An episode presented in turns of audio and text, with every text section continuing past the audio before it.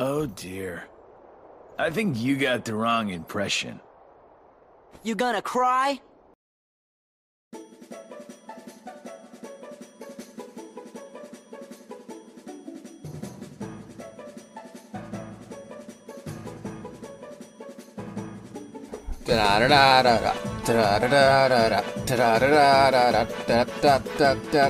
The boys back down. The boys are back down.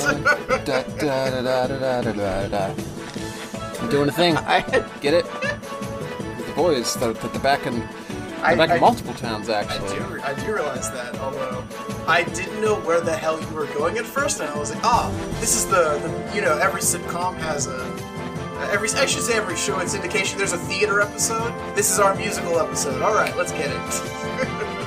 Yeah, about five seconds in, I realized, wait a second, second, the song's beat is not distinct enough for anyone to realize where I'm going with this. I'm in too deep now, so. Gotta commit to the bit! Exactly. First rule of, of podcasting. Mm-hmm. Okay, welcome everybody to Kingdom Hearts by Heart, your favorite Kingdom Hearts podcast. I'm Kevin, I like to be Marshall. and we are here today to welcome back everyone's favorite spiky haired lad and his two talking animal friends. yeah, the boys are back. So everyone's exciting, everyone's cheering, it's good stuff. Lots and lots to talk about because there's a lot of plot to catch up on. Surprisingly, yeah. I, like, uh, Yeah, in, in like the little, I would just say little gameplay, but in the not too much gameplay we're gonna cover this episode, there is surprising a lot of like, exactly. there's a lot of story, there's a lot of catch up, there's, we're, we're putting all the pieces on the, on the chessboard, and then before we shove them Yep. all into war. Yeah, one hundred percent. Um, I think it took me like an hour and a half ish to get from end of Roxas to end of Hollow Bastion. And I was like, wow, like sixty percent of that, or maybe even seventy, was just cutscenes. It feels a lot longer than it actually is, yeah. yes, exactly. But before that, we are going to take a detour to the game corner to talk about what we've been playing, or rather, what we finished playing, because I think we both have wrapped up uh, the games we've been talking about in the last few weeks. So that'll yes. be exciting. But if you just want to, if you just can't wait to reunite with SDG, uh, just check out the timestamps in the episode description, and you can skip on ahead. So yeah, Yeah. game corner time. I will go first. So I wrapped up Final Fantasy X. And by wrapped up, I mean I gave up playing and then I watched a Let's Play for the last two or three hours. it was it was all going so well, and then it all went so poorly. Yeah, Matt he's like, "Oh, we finished respective games," and I was like, "You just," I was in my head. I'm like, "You distinctly told me that you gave up." So it was just funny in my head. From a certain point of view, That's tech technically not incorrect. So So, yeah, I mentioned in the previous episode, like, the game is very questionable in terms of how much grinding you need to do. Uh, spoiler, the answer is a lot. uh, if you want to do anything remotely efficient. Anyways, but, um, yeah, so I did some grinding, I think, last week. And I was like, cool, I got my party in good shape. And then after that, I was just kind of beelining it and just kind of skipping the encounters because, like, my thought is, well, if I hit a boss and it's too much, I'll just go back to a save point and then just grind around it because then you just instantly heal, blah, blah, blah, blah. Um, so at that point, I was just ready to just kind of speed run through the rest. Yeah. But um, the game said, hold my chocobo. Uh, not today, cheap. So the last two bosses are just really annoying. So there was one last week, I forget the name, but just a big dragon, and like that one was even bad enough because it had a bunch of status ailment status. Oh, yep. And I was like, oh boy, that really put me through the ringer. But like I did manage to beat it. But then like, I mean, a bunch of other stuff happens. But like that was just kind of a, a taste of what's to come. Mm-hmm. So I there's like this boss. Oh god, it's all bleeding together. But it's like this giant bug thing, and there are like six platforms around it, and each party member can only stay on one platform. And part of the fight is man- maneuvering everyone so that you avoid the bug's hits. I, I think I died to it once or twice. And I was like, oh boy, this is annoying. But I was like, I, I was fine. It's like, okay, you're gonna die in a few bosses. That's fine. Uh, the game's, you know, the difficulty curves ramping up. But then I got to um, Yunalesca, who's kind of the big bad, but not really, but almost. Welcome to You the know how it goes. welcome to the fifth big bad of Final Fantasy X. Mm-hmm. and she's a three phase fight and she also uses status ailments so she's a zombie which is really annoying because then you can't cure your party members otherwise they just die instantly Yep. pretty much so i think I, I died to her once but only until the third phase so keep in mind the first two phases aren't any joke either so i lost like 40 minutes of progress basically because there's also a really long cutscene right before it so i was mm-hmm. like cool so I just went straight to walkthrough because I'm like, I'm not going to do this a third time. And I like realized the strategy. And I was like, okay, this makes sense. Cool. And I beat her. And then fast forward after, you know, an hour or so more of cutscenes. and there's a Sin fight. Sin, of course, being the giant Cthulhu monster that is the actual big bad, but still not actually the big bad. Yep. and it's you're fighting him on the airship and you have to fight like his left arm and then his right arm and then his like little I'd say his head, but then he like sprouts this parasite, so you're you actually have two targets where you have to take out the parasite 1st mm-hmm. and then do the actual body. And like I think the parasite uses Demi or the head uses Demi, which I, I don't know exactly what Demi does. Can you can you explain? uh, Demi's kind is Demi's kind of like gravity, basically. Okay, yeah, because I was wondering, is it just based on a percentage of your health, Yes. or is it just like a flat? Okay, so yeah, the head does that, and then you're down like seventy five percent or something crazy, and then Correct, the parasite just does like an all party attack, and then he just instantly fucking kills you. And I'm like, cool, I'm having so much fun. I love it when games waste my time like this. so yeah. Second time in a row where I get all the way to the third phase and then it just one shots me basically, and I was like, you know what, I I, I, I, I think we're done here. I think that's enough. I think we're good. Yeah, I think it's time to go. Okay. So, yeah, I lost my patience and I just looked up. I watched the walkthrough, and yeah, I'm kind of glad I did because from the looks of the rest of the bosses, it didn't look like a fun time. yeah, I finished it. I watched the cutscene. The ending was not that great. I don't know. It, it was good. I was expecting it to hit harder based on like you know bits and pieces I've seen in the past. Yeah. And like it kind of did between like you know Yuna and Titus. I will never say Titus. Thank you. We know we're saying it the we know we're saying it the wrong way, but it's the only respectable way to say Titus. I just don't understand how they could think that's okay. Me and Titus are gonna go to the secret place. Yeah, I always thought that was just like because he has an accent, but no, No, I guess that's unfortunately they're just sticking with it. So yeah, the ending, you know, they had their goodbye, and I was like, that's sweet. But um, then after that, it just kind of wraps up, and then like Yuna's made like the president of everything for some reason, and then I forget what her last line. It was something like everyone who fell during this battle, the memories or whatever, like hold on to them or, or something like that. I don't know. It was just kind of like abrupt, and then credits, of course, and then Titus will return and the Avengers. um, yeah, they have a little post scene where he's kind of implied to be alive, um, which I'm sure X2 gets into, um, but we will. That's a story for another time, much, Yeah. much later. I was about to say, I was like, should I say anything? And I'm like, no. I'll let the mystery take hold from here. Yeah. So, um, of the three I played, which, as a reminder, are seven, nine, or nine, seven, ten, going in my chronological order. Yep. It's definitely my least favorite. When I was like in the middle of it, I was like, "This is pretty good." You know, it's tied with seven, but like at least I finished seven. so yeah, it's interesting. I know a lot of people say like to make this your first Final Fantasy. I don't agree with that. Just because I don't know, it's like really different and like the vibe and the atmosphere and like the whole sphere grid thing. I, I feel like that's a little confusing if you're expecting Spherical. a traditional RPG. Mm-hmm. And it, it, you know, it's definitely a good game. It's definitely fun. I'm not by any means saying it's a bad game, but in terms of your first, I, I feel like seven or nine Um, you can't go wrong with either of those. Also, six I know is like super um, Six is a good one. good. so yeah, it's interesting how I just kind of petered out. But I'm starting to think maybe just RPGs aren't for me. Said the man who's played how many RPGs at this point? Not that many. It's kind of had like diminishing returns, right? So nine I absolutely loved, but each part of that is just because the world and characters. Like Yeah. I've said this about many games in the past, but like if the like you know aesthetic and the like story, like all the non-gameplay stuff, if that's really appealing to me, like that can go a long ways to sucking me in and like keeping me engaged.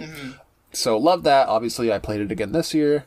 Uh, Final Fantasy VII to a lesser extent. Um, I definitely petered out toward the end, but I did finish it. But I didn't do like that much side stuff. And then yeah, this one I just kind of Didn't want your butthole eviscerated by every weapon in the game. Oh my god! So I watched um a bunch of stuff. I watched the completionist video on it, and then I watched like the um uh the celestial weapons guides just to get a sense of like, well, what am I missing here? And it's Yeah. like, oh my god, this looks It, miserable. oh, it's nothing but agony. Trust me. I think the you, you, Yeah. you, you say the completionist. I know that maybe a few years ago, maybe like six, seven years ago, he did a string of video essays. I think they were all like all the Final Fantasy VII games because he he has a very deep love of Final Fantasy VII, as do most people.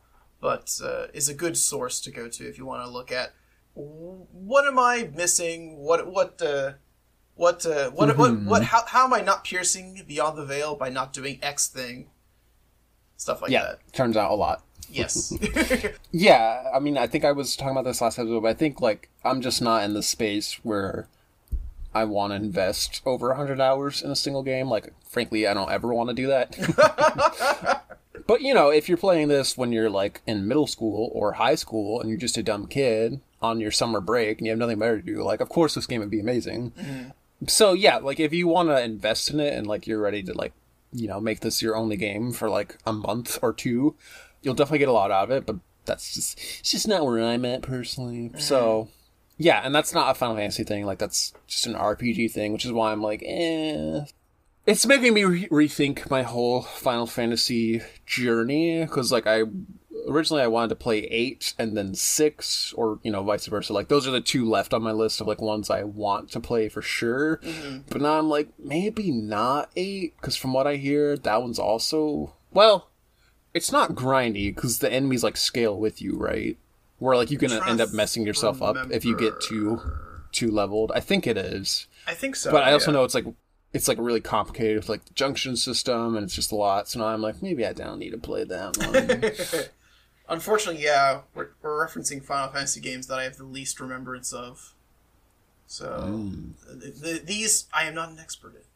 Final Fantasy good, but maybe just not my cup of tea. Maybe it's more so Final Fantasy 9 that I love, not the series as a whole. But yeah, that wraps it. Let's close this chapter, say one last prayer, pour one out for Titus. Oh, Blitzball champion. What about you?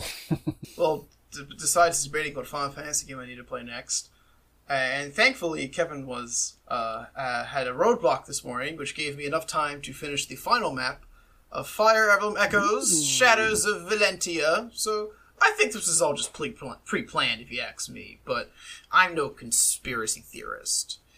All coming together.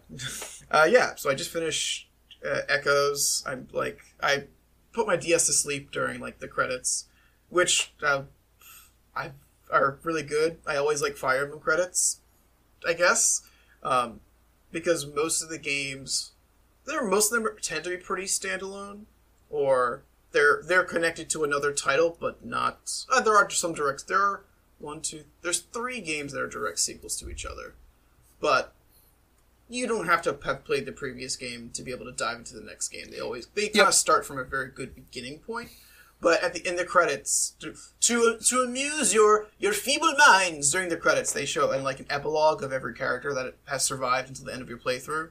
So this character Aw. went on to, and some of them are very funny. So like there's Open a used car dealership. uh, no, look, look. I mean, yeah, the fantasy equivalent of that, kind of, sort of, really. I know from um, what is it? In uh, in in the first Fire Emblem game, one of like, because the, the many tropes of Fire Emblem. One is always there's always a green knight and a red knight, or gr- green and red ally, basically.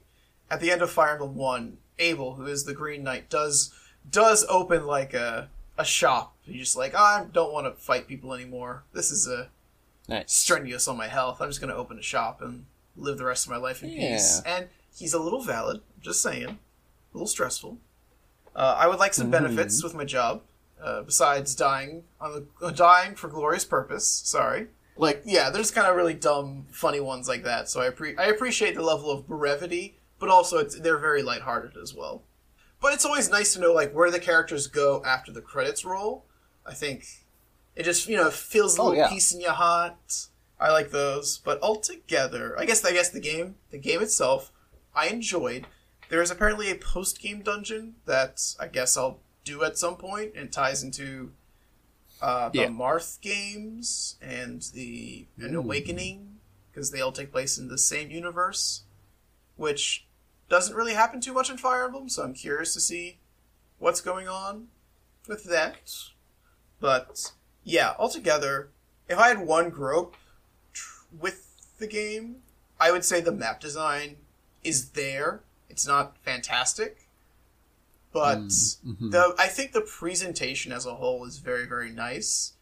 Just literally like when I say presentation, like the graphics, the characters, like there's there's not a bad character. There are a lot of there are a few average characters who feel they feel like background characters compared to some of the cast, but I don't think there's like, ooh, this character's trash or anything like that. Uh, this I realized is the first Fire Emblem with full voice acting. I thought Three Houses was. It is not. Uh, and for reference, Hmm. Echoes is it's the last 3DS title, so it's the title right before Three Houses. And I, I definitely see where the inspiration uh, from Echo uh, that 3 Houses took from Echoes of like kind of saying screw the weapon triangle, like a full voice cast. Like yeah, if you have if you still own a 3DS and there's only like three 3DS Fire Emblem games, I recommend picking up Echoes at some point. It's, it's I think Yeah. it's, I think it's worth your time and your money. I think uh, I didn't get Do to. I'm still in the middle of the credits, so I didn't get to save my game, so I don't know how much playtime I put into it. But I think it's about 35 hours at this point. Thanks. Alrighty. Speaking of games that take about 35 hours to finish, Kingdom Hearts 2. It's time. We're picking up exactly where we left off last time. So, just to recap Roxas out, Sora in. um, but before we get to see Sora, there's a very quick glimpse of Michael Mouse and his emo phase exiting the mysterious ghost train. Yeah. And yeah, like, oh, who's this supposed to be? Because they like the way they like frame the shot where he like kind of like looks at the camera. It's like he's like kind of in shadows, and it's like, oh, okay. but um, time to reintroduce the boys proper. So it starts with Sora waking up in the pod, and Donald and Goofy are like, "Wake up, dummy!" And he's like, "Ugh." and then the giant egg opens. Big. Even though it already opened, so like it opened for Roxas and then closed and then opened again, is the thing like malfunctioning? Is it, uh, what's going on? Yep, we have this. We have the same thing of like, this thing was open like five minutes ago. Why is it closed again and has to? Why has that been reopened dramatically for absolutely no reason? Yeah, it's very weird. Yeah, I could. My my only thought to justify that is like, perhaps Roxas did his little reunion because Final Fantasy jokes, woohoo, uh, and then. But here's the thing: like he was the last bit of Sora, the last bit of Sora, and Naminé exited the hell out of the picture. So it's not like, oh, I have to put these two needle threads together, and oh, Sora's complete now. Bye. I would have been very much happier with the pod staying open, but then Donald Goofy being like, "What the hell's in this big ass room? Oh, hey, it's Sora. He's just still magically floating there." And then they Yeah. they like, "Hey, buddy, it's time to wake the hell up." And Donald just slaps the ever living crap out of him. That's my head. That's my head cannon. So that's that. But my other issue, which isn't really an issue, but it's just like a thing that like always bothers me. And Yeah. I alluded to it last episode. But like, so we see Sora. He's the boy. He's outgrown his little his little bromper. And KH2 Sora's design just looks way too old to me. like it's supposed to have only been a year, Yeah. but he looks at least two years older. Mm-hmm. Like you, you don't just. He has an entirely new face. That's not how people grow. it always bothers me. Because then when you look at like you know KH3 Sora, like the jump just isn't there. Like he kind of looks the same, honestly. Yeah. Um, so yeah, I mentioned it last week with Kairi, where it's like, well, she's much more dramatic. Sora, I also think is too old. Then when we get to Riku, oh, oh boy, Riku's a grandpa compared to the other two now. Yeah. And I feel like that might just be like a general like anime slash Japanese thing, where like ages like never really line up. Like characters always look way older than they actually are. Mm-hmm. Ay, ay. But though that's all my my needless griping away. Why don't you tell us what's actually going on in the scene? so our, our our boys all wake up. They're fresh. Well, they're ready to go, but they're all like, but because Chain of Memories didn't happen. Wink, wink, wink. They're all like, "What the hell are we doing this big egg?" Um, and Jiminy has the smart idea to be like, because Jiminy's important. Jiminy is part of this fucking group. Fight me. Um, Jiminy's like, "Oh yeah, we have the journal." Oh wait, my journal's empty except for two words. Thank yep. Naminé. Sham journal that is. Thank you. Perfect. And they don't really remark on like, wait, I filled out like a hundred pages of this thing. Why is it all empty now? He's just like, yes, oh, that's weird. Because at the beginning of CoM, Jiminy has a goddamn Just he has a moment. He's like, "Oh, let me look at my my journal, my life's work. It's all Yeah. for naught. I can't go on anymore." Calm down, Jiminy. No one reads that thing anyway. I do to get rid of the annoying. Hey, there's something new in the journal. oh yes. blips. Uh, it's like trying to catch up on your emails. Yeah, exactly. it's never gonna happen. Oh, yeah. Yeah. So yeah, they wake up. They're like, oh, I don't know what's going on, and they like have like a quick little recap of like we defeated Ansem. We went to look for Riku and the King. I think that's it so far. Blah, Basically, blah, blah. acknowledging Chain of Memories didn't exist, and we don't want to remember it. Yep. And they're just like, well, let's get the heck out of here. Who wants smoothies? Exactly. Like uh, they, we kind of just jut comp, jut, jut comp, jump cuts to the front of the mansions, which is funny. Thinking about how Roxas got down there in the first place to be, they just walk out like, "Hello, hello." Yeah, it's like, how did you find your way through all this mansion? Yeah, Roxas had to do a goddamn sketchbook puzzle cutscene to unlock the secret basement. So it's just like, I can walk out of here, no problemo. And I'm like, "Right, you sure about that?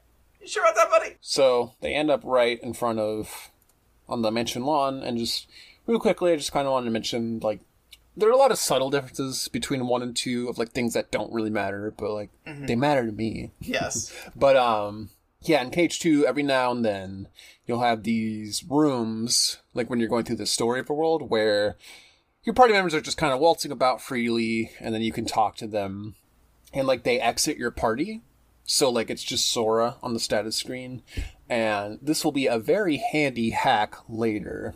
Oh.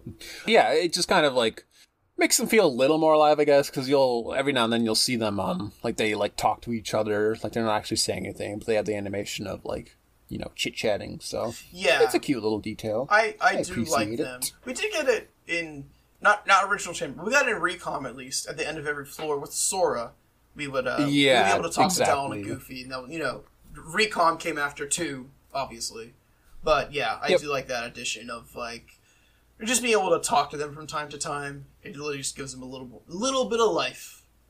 And usually they have either some funny anecdote or alludes to the main story in case you forget for some reason. Or they start referencing this non-existent adventuring rule shtick.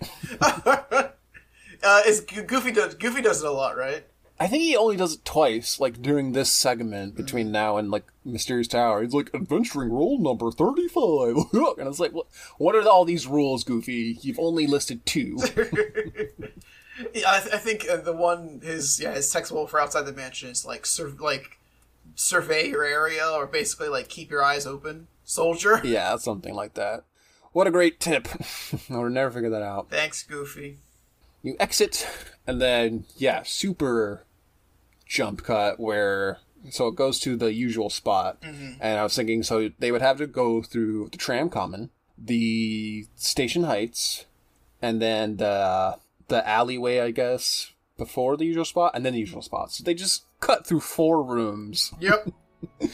through cutscene. It's just like, why didn't they just immediately go there? Like, mm-hmm. instead of having you, like, go out. I don't know. Eh, We're nitpicking, but it's just like, it's weird how much they jump around in Twilight Town, uh, especially considering, like, I mean, maybe this was a point, but, like, you see so little of it during the actual, like, quote unquote story mode of this mm-hmm. visit, where, like, yeah, you really don't see any of Twilight Town. So, it's just interesting how they, like, pigeonhole you into Yeah. a certain path. How how literally how straightforward we're gonna be.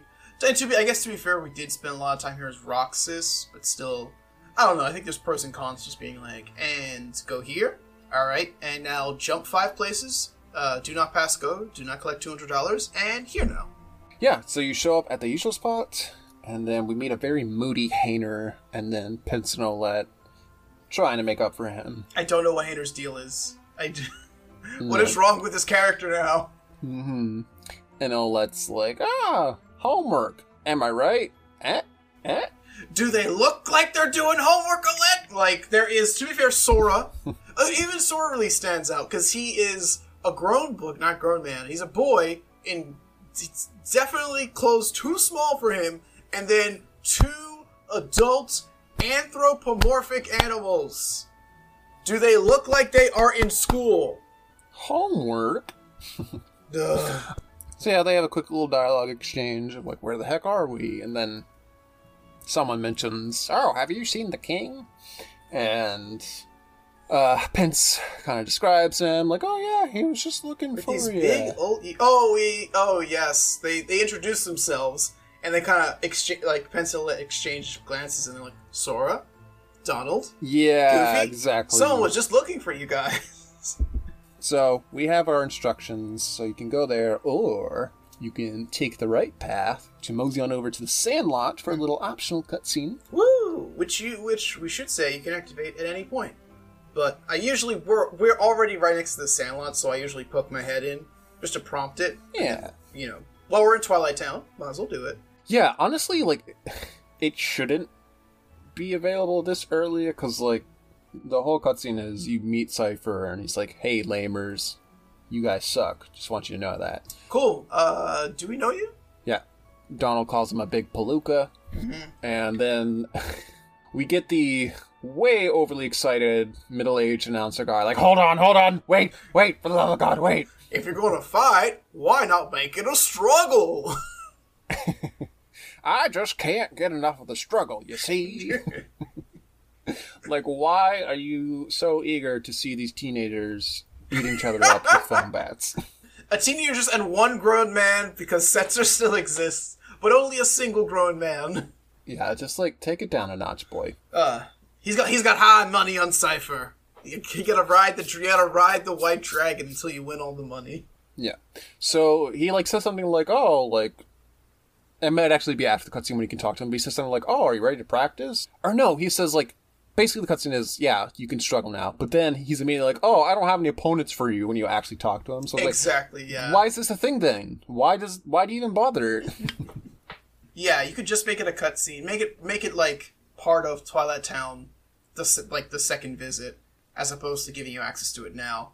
Because later, when we come when we come back to Twilight Town, we'll have access to our first opponent. But now we have access to nobody. So it is just kind of like it, it is a little tease. Yeah, exactly. So after that, what happens next? After Sandlot, well, we. I forgot to check. I think you can. St- I don't think you can do odd jobs. We will, we can do odd jobs when we come back to Twilight Town, but I'm not sure about now. You can't. I, I forget who, but if you talk to some NPC, NPC, it might be Olette. She says something like, "Oh, no one's hiring right now, so Aw. you cannot." Um, yeah, I also yeah I forgot I forgot to check the shops as well to see if you could even buy anything. Because you when you come out of the mansion there's a little text bubble. When you first get control of Sora there's a text bubble that says hey all of Roxas's like like stats and items have transferred over to Sora. BT Dubs. Because I had like a I did a lot of the jobs to get that AP boost, so I was like, oh, do I have a what what loose change do I have in my pockets? Actually, uh, you can buy stuff because I bought Donald and Goofy's first buyable weapons in Twilight Town. I was just like, "Hmm, can I? Can I? Yeah, I, it's really early. yeah, and I, I had the dough for it, so I was like, I ah, screw it. Like, I'm gonna buy these. I didn't equip them until Land of Dragons because I wanted to, you know, still have their i- iconic weapons for like at least an hour. But yeah, it's a little crazy how early on you can just buy them. Um, the weapon shop guy is named Wallace, and the item girl from the from Roxas's days is named Jessie, and then Biggs is the accessory shop guy who's disappointed in you when you steal his photographs because Final Fantasy VII references. Cough, cough, cough. Mm, yeah, I know them. They all look much different now. A very different. They're generic ass NPCs now, unfortunately. Um, but if we follow the story, yeah, we go to the station, and then uh, surprise, uh, there's Dusks. Who would have thunk? Da-da-da-da. Yeah, and there's definitely like a weird uh, interaction, like very similar like Roxas's first interaction with the Dusk at the mansion of like, "We have come for you, my liege." They just kind of stare. They, g- they give Sora a look, and he's like, "Can I?" Can- can I help you? Me? yeah, it's very deliberate. Yeah, is it like is he remembering them because of Roxas? Is he just noticing? Wait a minute, these aren't heartless. Is he just like, oh, I forgot how to fight? Not sure what's going through his tiny, Mm, I- tiny I head th- there. Yeah, I would think more the the former. Like there has to be some sort of connection. Like this almost vague Yeah. like memory. Because like, does it it like zoom in on like the nobody icon or emblem Ah. on their forehead? I don't remember. So I remember like there's two Dusks just doing their their idle animation, but perhaps. Yeah, I think it does, and then it cuts to him like, huh? Huh? But yeah, it's fighting time. Yeah, just fight him. Yeah. So Sora does fight a little different than Roxas, even though his moveset's really basic at this point. But Yeah. um I don't know. I feel like he's more agile, like he um hones in or homes in on enemies more, if that makes sense. Where like if you jump in the air and you're kind of far from a nobody, if you do an attack, like he kind of gravitates toward them, whereas Roxas is more stiff. Definitely. I don't know. Is that just me? Am No, no, it's it's very noticeable in this first fight. Of, like, I Yeah. feel like with Okay. Roxas, I don't think it was the struggle bad either. Like I'm trying to think, like was it the webbing? I'm like, no, Roxas's playstyle feels a bit more stoic and a bit more reserved. Sora, Mm-hmm. you're just given the, mo- the the mobility right then and there. Of like, Exactly. That's Yeah. the word. like things things I couldn't debate doing with Roxas, like trying to attack an enemy without being t- two literal feet away from them. Sora's like, nope, slide to the left, smack. Um, yeah. So I mean, you just have your basic combo. You don't have any magic or anything yet. But um, I do like how with his second hit slash, if it's kind of again, if you're kind of further away, he kind of like does a homing hit when you're on the ground. He does. It's like a two hit attack where you have your basic keyblade swing, right? That's the first hit, and then your Yeah. second hit, he like lunges forward. Two, two. But then at the end, he does like a little upward swipe where it's like, psh, psh, yeah. and that that counts as one hit. I, I don't know why, but like that always, I just always thought that was like a neat little touch where like one attack has two hits to it. Yeah, as opposed to our well, especially coming from KH1, just like the and also Chain of Memories because only three combos of like the huh huh huh, where they're all just big sword Yeah. swipes or lunges. Just shakes it There's up a, a- little. yeah, exactly. So yeah, when you beat the Dusks, they start dropping MP orbs for some reason. Even though again, even though we can't use magic but soon. I guess Donald Soon. does, which um Yes, yeah, Donald right off the bat has Thunder and Cure. which is nice. I Got it! I got it! I got it! it's perfect. Oh, uh, but, but I guess here's our first departure from KH2 or KH1. That Donald, Mm-hmm. Donald's spells are his abilities, and you're not gonna upgrade Yes. the same. It's you don't learn magic alongside Donald in this game. Yeah, and it makes way too much sense of like, okay, do you want him to use this? Equip it, and then you can actually change the frequency within the abilities. So, really good touch there. Mm-hmm. So yeah, you smack them up, and then oh no, it's just too many, and Yeah, I have to wonder like what sort of triggers the cutscene because this is one of those situations where you're supposed to lose basically. But like I, I mean, I was doing pretty good. Yeah, it, it definitely cuts off at a certain point. I think it's after a certain amount of Yeah. enemy defeats because it's at one point I was just kind of I had separated myself from Donald and Goofy. I was fighting a bunch of creepers like near the the door to the station, and I was like, Yep. huh. I feel like I've usually triggered the cutscene by now, and I was like, I probably haven't killed enough things. And then as I was as I beat up a dusk and proceed to go to another one, like I got the the trigger. So it may be like a certain amount of enemy cuts, or maybe a time. I was about to say, if only I could revert back my save file and just run around for five minutes to see if the cutscene triggers. Yeah, I would think definitely like once you hit too many enemies, it's like okay, cut it, cut it. He's he's too good. Or it's um if you like your health uh, goes past a certain point where you take too much damage. Then Yeah, like you actually lost. Yeah, I think that makes sense. I've definitely had that happen. Yeah. So yeah, the gang's on the on the ropes. They're a little rusty. They didn't stretch. Oh, Yeah. and oh no, it's all over. And Sora puts up the Keyblade to defend himself. But what's this? A super dramatic anime introduction. uh, Mickey comes in to save the day.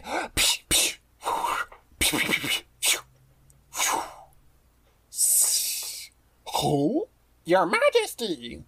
Shh. You three gotta get to the train, quick! Or, uh, as I always know it, because this is one of those cutscenes I watched a lot as a kid in Japanese, uh, Oshama? that's, uh, that's your highness, Japanese. oh my god.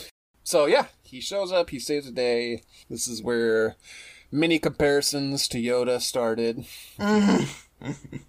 I mean, especially now because now we're 2005, 2006. We're in Attack of the Clone, Attack Yeah. of the Clones, Revenge of the Sith territory.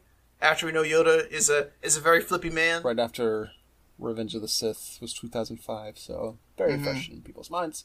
Um, so yeah, he beats them up. He gives you some money. He says, "Take a train, losers. I'm out of here." And then he just runs off for some reason. and I love how there's just any question where like Sora's like, "Wait, could that really have been the king?" oh my let's god. see, Sora. Let's let's let's take out our notebooks. Let's see. He has the same exact voice as the king. he has the same exact body frame and ears as the king. He is wielding the same exact keyblade the king had the last time you saw him. And yeah, he has a little tail and it's definitely the king. You idiot. You sure about that? You sure about that though? I think it might be Riku. so, yeah, this whole dialogue is really weird between them where Sora's like, Well, I'm gonna go find Riku later, lamers and they're like, Can we can we come too? And it's like, Well Yeah, like why was this ever a question? Of course you're gonna travel together. Like what else would they do? Donald's like, he's had it with us. Yeah, and the Goofy's like, "Oh, do you have to ask?" And, yeah, I'm not. It's weird because then they make the, like the weird faces, and then so it was like your face, ha ha ha ha, and I'm just, I don't know. I feel like something was like lost in translation here. it's mm-hmm. just the conversation does not flow naturally. But yeah, they decide, how about it, guys? The three of us going on one last journey together. One Yeah? last Definitely journey. the last one. Although I guess to be fair, the three of them together, they they really do. Besides this, they've only had one other journey in Kingdom Hearts three, so it's not too far fetched. But yeah, he definitely paints it out to be like this is my my my final hurrah. I'm gonna retire at 15 once this journey is over. Yeah. So they decide, all right, let's do it. And yeah, we got our money pouch. We got the blue orb, which um, I never noticed this. If you look closely enough at the orbs, you can see there's like a little PNG of like the Twilight Town tower Oh, on it. Yeah, like I noticed it in um, the cutscene on the train when Sora's looking at it. Like if you look closely, like it, it's not just like a flat surface, but just you know being blue. Like there's actually it has like the little in- insignia. I guess. oh, say. okay. I don't. Uh, thanks to the power of high definition. I've literally never noticed that before though, so I was like, neat. Um, and we also get the secret Ansem report number two. Already, like out bat. seems yeah, it seems a little premature. but yeah, just like regular Ansem reports, like I don't bother reading any of them until I have all thirteen. Otherwise, none of it makes sense. I mean, it doesn't make sense even when you do have all thirteen. I was about to say. so yeah, they go and get their tickets, and then the usual spot crew show up, and they're like, "We just want to see you off. It just felt right." After literally Hayner's like, "The hell are you doing here?" And then Sora just keeps he's done it a few times in previous cutscenes, but he keeps like remarking on, hmm, this town seems familiar. There's something about these people. I can't quite put my finger on it. And then I think Goofy's the one who says, No, you're just thinking too much. Yep. Sora, what have we told you about thinking? of course, Goofy's the one to say it. You know that can only lead to bad things. Exactly. But yeah, they meet up and have a little powwow. And then Hayner kind of like apologizes for being a weirdo. yeah. I, I don't remember what he said exactly, but he's like, yeah, just be going through some things, man. It's hard out here for hard out here for a teenager, you know. But yeah, when Sora pulls out the money pouch, uh, Olette's like, oh no, one of us has to change. She has the same exact one. Oh no. So here's the so here's the thing. Objects from this world can't go into the real world. Yep. Diz? Diz, Diz, Diz, Diz, Diz, explain! Explain now! Explain America! Was he saying they can't, as in they like physically can't, or he's saying can't more like they shouldn't? I it's in definitely shouldn't, we obviously. can't allow it. Mhm. Yeah. it is weird. Like it shouldn't be able to manifest physically. I think a better line could be like, we shouldn't let that get out into the real world because Yeah. there's this, there's a parallel to it. And then the two bags Mm-hmm. touch and a black hole opens up, right, Diz? That's why? Yeah, exactly. It's supposed to be like, oh, it can't leave here. Yep. So they get the tickets and they're ready to shove off, and then they have the last goodbyes. And Hayner asks, "You sure we haven't met before?" And so it's like, "Well, not really, but as we've established, thinking's not really my strong suit, so probably." Who really knows? The answer is not me. I definitely don't know. And yeah, we um we have a little tearful goodbye from Sora. L- the, the boy cries. Literally a single tear, actually. Yeah. Oh, And I have to say, this cutscene does get me every time. Because they start playing the music, Friends in My Heart, and just that, that single little teardrop, and you're like, he doesn't know, but Roxas knows, and no one else Roxas knows, knows. and Roxas has to say goodbye. Mhm. And then Sora's like, oh, no, uh, I'm not crying, you're crying, oh, it's fine. and he runs off. And then I just love um the animation of the three of them, Hayner, Pence, and Olette, afterwards, where like Pence kind of starts, you know, walking Yeah. up to the train, and then he looks back at Hayner, and then I always love like the cute little gesture Hayner makes, where like he has his head tilted to one side, and then he like shifts it to the other. I don't know. I always like that little little interaction between them. yeah. I don't know. It's just sweet. I feel like you could have taken out as, as like as just a welcome to uh, uh, show don't tell. I like I would I think it would be really cool if they were to be like th- there there's like five mentions of like are you sure we've never met before Sora? Yeah. I think you could cut like two or three of them out and just have this play after Sora Yeah. cries and runs away and be like Exactly. Huh. And I think one of them, I think Pence maybe says like, I feel like we're not, or maybe it's afterwards, but th- there is or there will be a like, I feel like we're never gonna see you again for a very long time, right? Yeah. Because things have to be on the mo- on the nose. So then we cut to the train, and Sora's just leaning against the wall. You know, I'm sad. And then Donald's like, "Oh, I guess we should pay attention to Sora. He's like going through something right now." Goofy Goofy is that's called puberty, Donald. Goofy's a dad. Goofy understands everything. Goofy is the parent Yeah. of the group. So he promises they'll come back and see him. Just like, that's sweet, but we all know that's not actually going to happen. Mm-hmm. Spoiler: alert, the next time he sees them, he doesn't give a shit about them. So yeah, that's that, and yeah, we get this really cool visual of the train to nowhere. Basically, like the tracks are just in outer space, and it's got like the northern lights going on. Oh yeah, it kind of star star wipes and not not really a star wipe. Yeah. The outside just like Lily whites out and then turns into like basically an Aurora Borealis. To be like, Yeah. this ain't your normal train, Sonny. Yeah, it's just a cool way to get them to the next location without the gummy ship. Exactly. And honestly, I I remember that when I first saw this, I thought that like the whole game was gonna be like this. Like instead of using the gummy ship, like you would take trains to the different worlds. Mysterious train for Kingdom Hearts 4. Make it happen, Nomura. So yeah, where's this train headed? It's the mysterious tower. Ooh. But actually, before that, actually, real quick, uh, we do get a final mix exclusive cutscene. Yeah, this one is very confusing to me. Yeah, me too. So, first of all, uh, we should point out that unlike the KH1 Final Mix cutscene where they were all voiceless, they actually they record they recorded the, the, the English dialogue for the English release. So, like, this is actually really cool.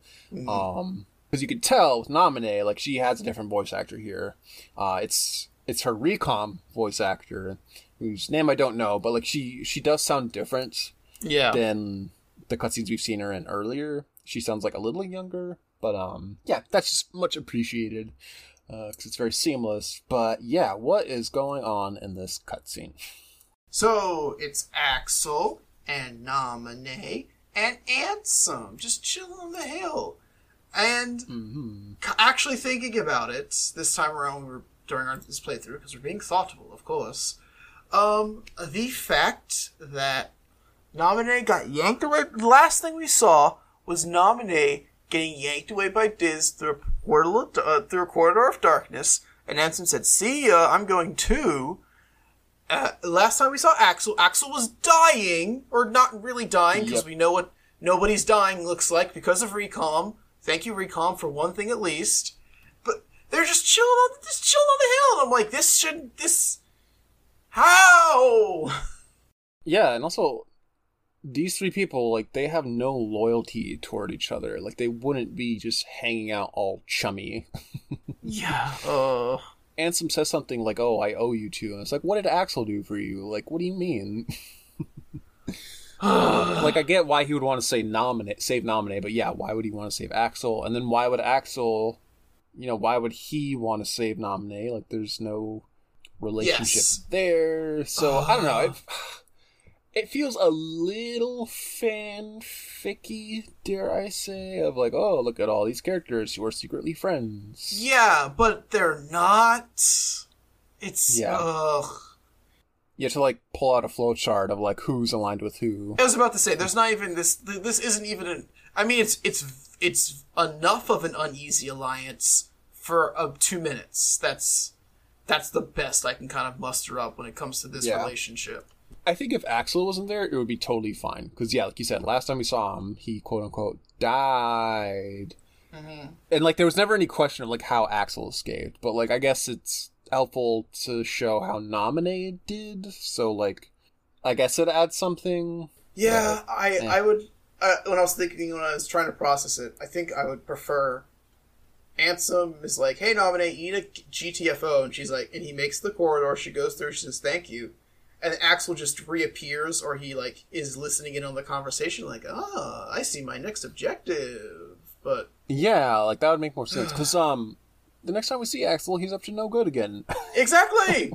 Uh, although Yeah, I guess considering Axel's motives going forward, I don't know. I'll, I'll keep the feather in my cap for now. But I'm just I look at Axel like I love you. Never forget that. But still, I'm watching you. So, back to the boys. We are at the mysterious tower. Uh, there goes our ride. Yep. Walk forward, and then what is that? It's a big pile of poop named Pete. Oh no! And the Pete! face has officially jumped the shark. look, I love Pete. Mmm. It's a strong statement. Pete's fine on his own. Mm-hmm. It's the Pete Maleficent dynamic that never works for me, but we'll get into that later when they're actually on screen together. Yeah. But no, I, I do like this cutscene of just introducing him on his own because I think it's fun, you know, tapping into the Disney side of things more for like a recurring character, like outside of the Disney world. yeah, and it's like It's, it's yeah, it's nice to see one too because we, we, Yeah. we referenced during KH1 of like how everything is. You know, here's our own little pocket of. We didn't even know we were kill, killing the League of Villains, but we're killing the League of Villains without even knowing who the, they really were. Whereas now there's Yeah. there's there's a thread, and the, the thread the thread is a giant dog man uh, dressed in who knows what. I think he's a cat. Is he supposed to be a cat? Hmm. I think the idea is he's a cat and Goofy's a dog, and that's why they like don't really. He definitely has along. he definitely has pointy ears. Um, Yeah.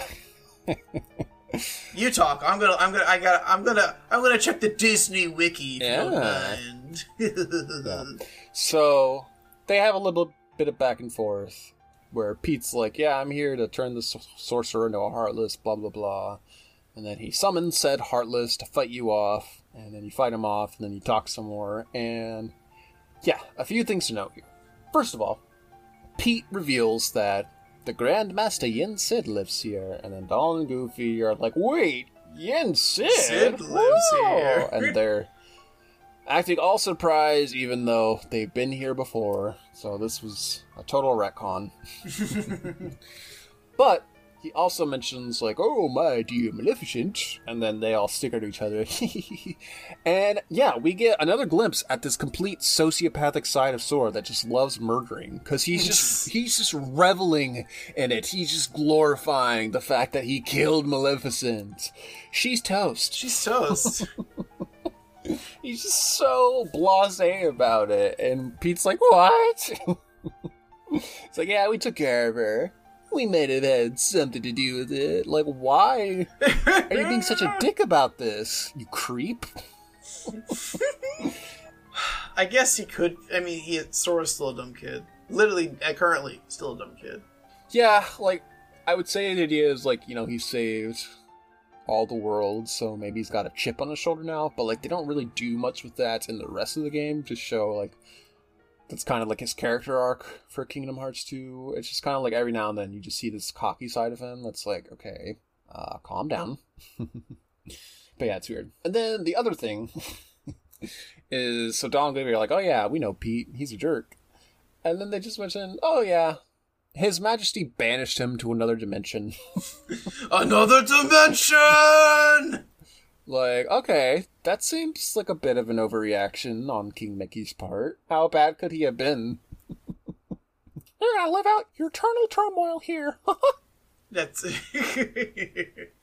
uh, also, this took more digging than it needed to, but Goof, Pete is a cat, and they say despite despite you know despite being a cat, he's mistaken for a dog because he's a very very very very big cat. Um, Yep. I thought he could be like sort of a you know there are some dogs that have a short yeah. like a short pointy ears, so that's why I always thought of him. Um, but it makes sense because he was originally Mickey's rival back in the day, so it makes sense that Yeah. Mickey is a mouse and Pete is a cat. But and we'll we'll see a little bit of that when we get to uh to Timeless River. Yeah. Yeah. So, alright, speeding this ship along, we start climbing up the tower, we fight some Heartless, Heartless, Heartless. and then, for the oh, first time, no. yeah. Heartless, Heartless, Heartless. Turns out the worlds aren't at peace after all. yeah, that's funny you mentioned that, because, yeah, it wasn't the whole point of the last game getting rid of the Heartless, but Literally an existential crisis of like, I guess our first journey didn't matter anymore. Ah! yeah, like, this is. I don't know, kind of bothers me. So, when we get to the inside, he explains, like, make no mistake. Your previous adventure stopped an enormous effusion of Heartless. But as long as darkness exists in the heart, the Heartless will be present. Which is like. I mean, not really, because, like, the Heartless didn't appear. Until, Until like Kingdom ten Hearts years 1. ago. Uh, yeah. Um, so, like, in Birth by Sleep, right? Like, yeah. The Heartless aren't in there, but, like, people yeah, still had I guess- darkness in their hearts. Yeah, and they still exist in their weird uh, dark dimension. I, Yeah, exactly. Because we do see Heartless, but only in a cutscene, but it's like a whole thing. yeah, and they, I mean, they haven't invaded the real world, as I'll refer to, or the the realm of light until Yeah, exactly. recently. Yeah, like, I don't know. I just assume it's like, you can't put the toothpaste back into the tube sort of situation. like once they're out, they're out. Exactly, yeah. And I guess also you want to get heartless? Because this is how you get heartless. this is also coming off the back of KH1, hoping there would be a sequel, but who knows if we'll actually get to make a sequel, being like, all right, the Heartless mm-hmm. stick around, but how do they stick around? What if we just said the Heartless will always be around and that your journey is useless? And make Sora feel very bad about himself. And Nomura said, ship it. Yeah. So yeah, we make our way to Master Yen Sid's room, and he uses uh, Expositus Dialogicus, and just yeah, gives us the whole rundown of what's going on. Basically, all this to say, hey, nobody's our thing. The Organization 13's a thing. Go fight him. You're, you're gonna do great, kid. I saved you the five minute cutscene. No, he of course says more than that. Yeah, goes to a few things. He gives you a reading assignment, which is like cool. I'm definitely not gonna do that. Hey, what if what if we try to recap the story thus far for like the third time in this game? Yeah, so like yeah, if you read through them, like you can see the connections where like the beginning is like the plot of Kingdom Hearts, interlude is the plot of Chain of Memories, and feature story is like it's ambiguous, but yeah, you can just assume that's like alluding to what the plot of this game will be. Exactly, yeah. I never read this thing. I only read it because I figured we would talk about it now, but like any other Exactly, playthrough, yeah. I just immediately talk to him. It's Yep. kind of pointless. Spoiler alert, you don't have to actually read the book. Just talk to Yen Sid. He's like, hey kid, did you read that book? Yeah? Hey, I, I saw you didn't read that book. great. So he's like, no, I read it. You were, you, you blinked. and I read it. Come on. Yen Sid. Yeah. Um, so you can also explore the room a little bit, and we get our first big chest, which is another slight. Well, no, it's a new edition of the game where yeah, you get Yeah. this big chest, and then they have the whole little animation where Sora throws up the keyblade and then Ugh. backs it down to open it, and you'll get This'll something ne- real nice. This will never get old for me. Oh. Oh yeah, no, it's good stuff. Yeah. Okay. Yeah, most of the time there'll be maps. Yeah. like you can also explore some interactables like the books on the shelves, and like one of them mentions like, oh, this chronicles the king's exploits or something like that. So like Yep. you, I mean, Donald said it earlier. He was the king's teacher, right? So Yes. if if you don't know for some reason, Yen Sid is the sorcerer from the Sorcerer's Apprentice, which was the short in Fantasia, uh, which is the one with Mickey and the brooms. So like that's what they're going for. Where like Mickey is his apprentice here as well, and he studied under him. Blah blah blah blah. It's a whole thing. Correct me if I'm wrong, or tell me your interpretation. They say Mickey trained under Yen Sid. Is that mainly for magic, or does Yen Sid have a keyblade hidden in his robes that we're just never gonna see? Uh, yes, we know that Yen Sid was a former Keyblade master, so I would assume all things Keyblades. And, well, we'll talk about it in a little bit, but Okay. I have a theory about what his Keyblade is. Okay. Um, Oh, hmm. yeah. I think I, I, I, think I put I pick it on what you put down. Yeah. So yeah, go back to talk to him, and yeah, he just goes over like, here's your heartless, here's your nobodies, fight, fight, fight. Well, I guess he does give us our first actual in-game explanation of nobodies. Like, and uh, we know we know at this point, like IRL, we've known for thou- thousands of years. But just when a heartless is when, when the heartless is created, the body is a only the strong-willed leave behind a nobody, which is kind Yeah, of like this still doesn't make sense to me. Like, yeah, because I always just assumed that regardless, a heartless and a nobody will be created. But if it's a strong-willed, they'll take on the form of a human nobody, aka Organization 13. But this Yeah. is saying no, there's a layer even above that where like to hit the bare minimum, you'll get a basic nobody, but you still have to have a strong will for that. But if you have a super extra special strong will, then you get a human nobody. And it's like Exactly. You why get- do you, you- have to just add that wrinkle to it? you get to like re- retain your memories and yada yada yada yada. blah. I'm like, huh, huh? Yeah, so I just assumed that nobody's like anyone will create a basic nobody, but yeah, like you're if you have a strong heart or whatever, you come back as a human nobody. Yeah. So that just makes more sense to me.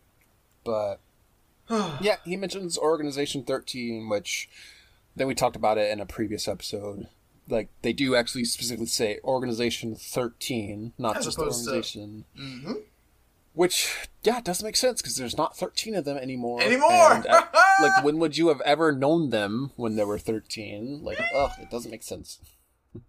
but yeah, they're the bad guys. We gotta go after them. And I just. Sora's dumb. we know this. This is the news. But, like, it just annoys me how he just accepts all of this on faith. Like, he doesn't question any of it. Like, Yen Sid's saying shit like, but nobodies, you see, they don't exist. Which, like, that doesn't make any kind of sense. Yeah. And so it's just like, nobodies, they don't exist. Okay, sounds good to me. What are Uh, you talking about? Have a unique thought, Sora. no, we've joked about how Sora is at his worst when he's thinking. He just has to accept everything Yeah. and keep moving forward. Yeah. It just bothers me because this becomes this whole mantra for the whole game of like, Organization 13 bad, destroy. It's like, you mm-hmm. are so weak minded. yeah, the fact that they don't exist always I don't know. It it still bugs me to this day. Like Yeah, like, what does that mean? exactly, yeah. In the context of 5 games later also, what does that still mean? And I think Yeah. it, the answer is very very very very very very little. Like Yeah. um Yeah, it's one of those things I choose to ignore. Yeah, if you think about it too much, your brain will explode. But like, there's no like, it doesn't exist. There's nobody clearly just punched me uh, upside the head. And Yeah. now I, I, you, are you saying I hit myself, Jensen? Yeah. Am I my own worst enemy? But uh, So, yep, says ready to shove them off, but he's like, hmm, might want some new threads, kid. Those are looking a little small for you. Gosh, you're right. I sure do look silly, don't I? an excuse for for uh makeover time. Makeover! but real quick before uh, that scene, actually, I think it's right when you enter the next room. Sora just has this really weird dialogue exchange where he something, says something like, blah, blah, blah, we have to save the world. Is that uh, you, the three of us, King Mickey, and Riku, we're going to save everyone. But then he says, the five of us, I mean the six of us. Why does he say that? I still don't know exactly what he's going for. I assume he means Jiminy. But then part of me also Oh. wonders, is he talking about Roxas? Like, what's going on? Who is who is the sixth? Uh, I always assume Kairi. See? Even Really? though Kairi, even though Kairi's, I say that out loud, Kairi hasn't done anything super important in the game yet, and hasn't Yeah. proven she hasn't proven herself to be a, f- a fighter or an, a- uh, I mean, I don't. Kairi becomes more useful later on, but she's a lot. She's still a liability right now. She hasn't become an asset, and does she even Yeah. become an asset is a, a debate we will have much further into the timeline. But See, see, Kairi never, like, 100% never crossed my mind. But that just shows why this line is so weird. Because, like, who is he talking about? Like, it can be interpreted many different ways, and it's probably if knowing Nomura, it's a character we're not even considering. Oh god, you're probably right. Yeah, no, I always thought it was Jiminy, just to like give him some sort of shout out, like, "Oh yeah, you too, Jiminy." It's not really Jiminy. Don't worry, guys, we'll take care of it. He's just here for the ride. I I assume because he says the six of us, there is the Disney trio of uh, of Mickey. Yeah, Donald, no, I Goofy, can and then definitely the see that. The Destiny trio. Yeah. So, moving on, uh, we got the three fairies from Sleeping Beauty. They do their whole shtick of like red, blue, green. Will you just decide already? I think I think it's the green one, who I want to say is Merryweather, but I could be wrong. Uh, yeah, green it's Flora, is... Fauna, and Merryweather. Oh, I think She, she might be Flora. I would think Whatever. Flora. I feel like it's red, green, blue. So it would be Flora Fauna, but I couldn't tell you. The blue is Merryweather. That's the only one that matters to me. Okay, sure. She's spunky. So yeah, she says, "I'll do the designing," and then just cut to her like in her sketchbook doing all these like dramatic illustrations of like this elaborate costume, mm-hmm. and like Nomura style, like that'll do. so yeah, they finally decide to land on a concept. All together, girls. Three, two, one, woohoo! And um, suddenly, red, green, and blue make black. Yeah, no, I love how um again, the green one, whoever she is, she just totally got shafted because like you see some blues, you see some reds in the design, but not a hint Not- of green. There is no green here. Uh, sorry, sweetie. uh, but yeah. Oh no, he's hot. So we finally get Sora in his iconic. I keep saying KH2 outfit. I don't know. I'll say his black outfit. Um, but man, looking fresh. what is what is it? Uh, uh drip Sora. oh, God damn it. Am I am I doing it right? Yeah, no, we got the new outfits, and yeah, to this day, I would say this is his best look for sure. It's just mm, so good. Currently, yeah. I enjoy KH2 outfit the most. Yeah, it's just really cool seeing him in black because it's just like the opposite of Sora, basically, and it just looks more mature. It's more dramatic. Yes, he looks rather dashing. Yeah, like calm down, ladies. He's only fifteen. um, yeah, no, I do like. I mean, I guess every Kingdom Hearts game does this. At least all the sequels. I do like how they go as far to explain how he gets his new clothes instead of just he's got new clothes now. Yeah. Um, but they even goes further because like it has gameplay implications. Because what's next? Take the orb, dear. Whoa! Bonus feature. you also get to use drive forms. Two key? Two keyblades. blades. So yeah, this cutscene's really annoying because it immediately says, "Oh, use the power of your friends." So it's basically fusion, right?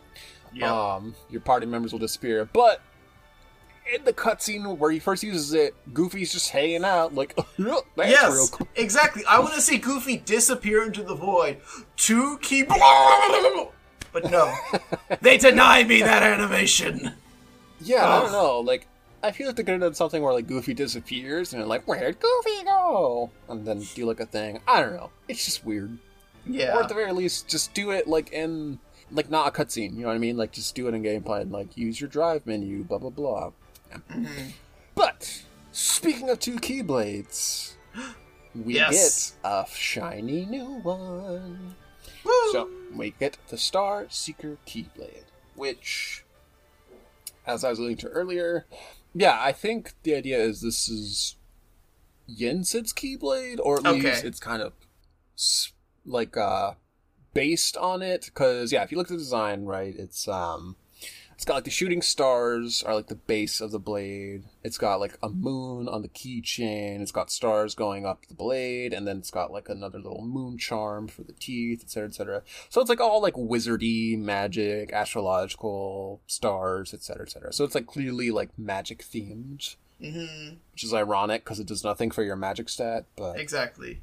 And Whatever. how funny that Yen Sid's motif is stars and moons. Yeah. Who would have thought? Exactly. Hmm. And then when you see um, Mickey's Keyblade in KH3, it's basically a combination of this with, uh, I guess, Kingdom Key D or just Kingdom Key in general. Yeah. And I feel like Definitely. that's probably closer to what Yen Sid's Keyblade would have looked like. And I, I don't really have any basis on this. It's just drawing conclusions. But, like, yeah, I think it's safe to say, like, Yen Sid's Keyblade would have looked like this. But, yeah, Star Seeker! Woohoo! So, here's the thing about Keyblades in Kingdom Hearts 2. Uh, welcome to Kingdom Hearts 2, where the stats mean nothing and the abilities don't matter. No, the abilities do matter. In fact, those are the only thing that matter because the way that stats on Keyblades scale in KH2 is like it's just such a tiny difference. Like it really makes no impact whether your strength is six or two. Like in the early game, sure, but like by end game, like it, it doesn't matter. So really, it's just the abilities that actually make a difference. And I think so, yeah. not all Keyblade abilities are created equal. Uh, yep. Sometimes you get item boost. Yeah. So Star Seekers is just air combo plus, which is okay. That's fine, I guess. so utility wise, it's not a great Keyblade, but no, I like it a lot. It's, it's one of my favorites actually, and I definitely grew more attached to it once we learned that this was the Keyblade. Like this is Mickey's Keyblade, basically. This is the one he normally uses, so that's Yes. really cool to me. Mhm. And yeah, like I mentioned with Spellbinder, like I just like the magic themed Keyblades, so that's cool. Gasp. Yeah. And I also like like all of its little sound effects and um, the hit effects where it like shoots out the moons and stars and like the sounds are all like Yeah, I'm not doing a very good sound effect for it. But there, there you go. That's Yeah, better. no. That's more accurate. me neither. Little It's like thing. twinkly.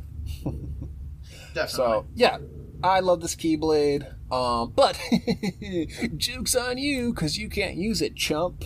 You can only use it in Valor form, and it drives me nuts how you can't just switch them. No, you need a third Keyblade to then act as like the reserve to swap that in, Yes, and then you can use Drive Seekers. So. Yep, because mechanics. We can't leave uh for the drive forms because spoiler alert, Meriwether Lee says like you unlock more as you get stronger.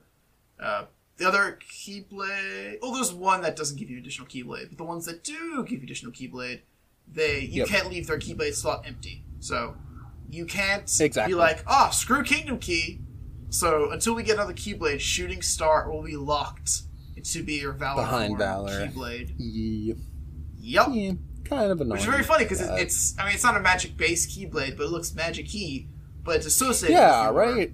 uh, physical form, which is uh, kind of kind of wonky.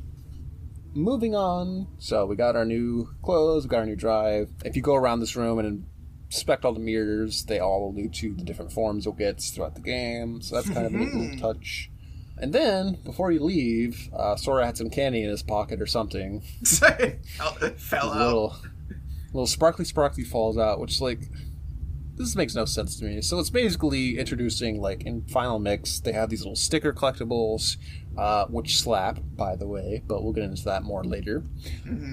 But it's like okay, Sora just had one in his pocket, so it's like the idea that like they were all in his pocket and then they all just fell out. the equivalent of uh, I can't hold all these limes.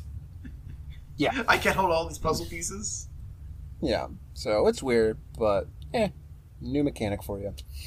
Um, so yeah, head back to Yen Sid, and he's like, "Surprise! I know how much you all missed this, and I worked very hard to get it back for you. I'm so excited to gift you the gummy ship." A double shot. No, no, no! Let it burn! Let it burn! you can't get away from it. Yeah, baby. Oh, yeah, yeah, it's all the gummy ships back. It's great. But, um, yeah, so that's how you're gonna get around, naturally. So they go as far to explain that, well, you can't just get to worlds like how you did last time, chumps, because the borders are back. But you have this other way you can use, uh, because the Keyblade, uh, something, something, Keyblade magic, I don't know, whatever. It's fine. Yeah, basically, instead of God, which is very weird because the animation is basically similar to locking the keyholes when we go to other worlds. Like the, the keyblade has the power to unlock these different pathways, yada yada yada yada. Yeah. Basically, hey, you're gonna you're gonna have a moment. You're gonna Sora's gonna tap into his mystical side, and a pathway will be unlocked. Something something something magic. Yeah, and like, it just annoys me that they go as far to explain here's this whole new way of unlocking new pathways, but they don't explain like what you actually do. So like, we'll see it in Hollow Bastion a little bit, but like the hmm. whole process of like a specific object in the world will glow, and then it'll open a path, and then you'll seal it with the keyblade. Like, I still have no idea what's going on there. So I feel like that should have been explained, like, oh, when the keyblade resonates with an object that's very close to someone's heart in the world. I don't know. Mm-hmm. Something. And then it gets weird because, like, the paths, right? Like, they don't correlate to how many worlds you can visit. If you unlock a path or open a door, whatever happens, like, sometimes you'll end up with like two or even three worlds that you could visit at once, and then you just keep unlocking them, but like no new paths show up. So like it doesn't actually correlate one to one. Like you're not actually Yeah. unlocking the lanes. So it's like none of this makes any sense. I mean, like it'll literally come up in two in two-ish seconds, not two-ish seconds, but next Yep. uh, our next three full worlds. When you beat one of them, you can get to the third one without having to go to the other parallel one, basically. Yep. Because the world, the road has been connected, but but has it? So yeah, Yen Sid gives them their milky cookies and sends them on their way, and then Sora's like, "Geez, Yen Sid, this was a very helpful meeting, but uh, there's just a lot of information to go through. So could you could you uh, email those slides after this so I can review them on my own?" And she's like, I don't know how to do that. Oh, okay. I'm pretty sure Sora also cannot operate a computer.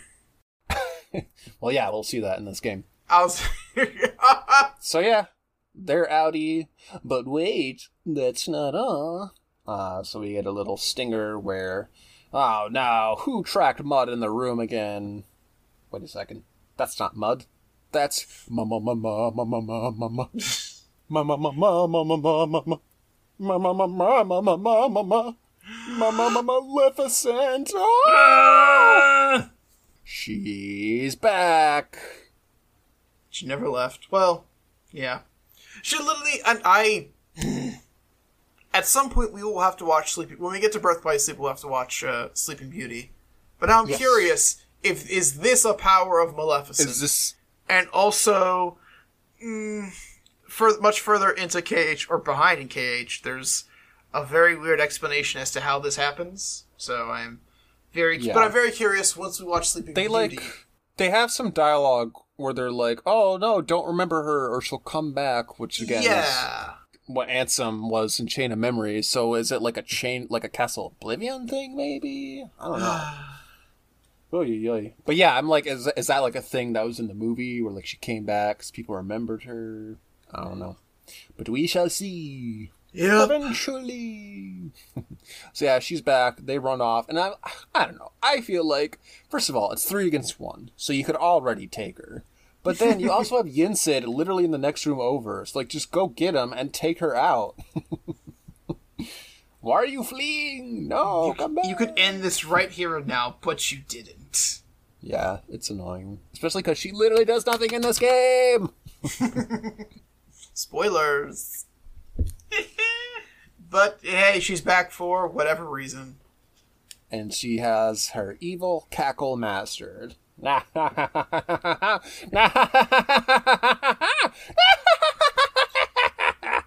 Comes with the job requirements.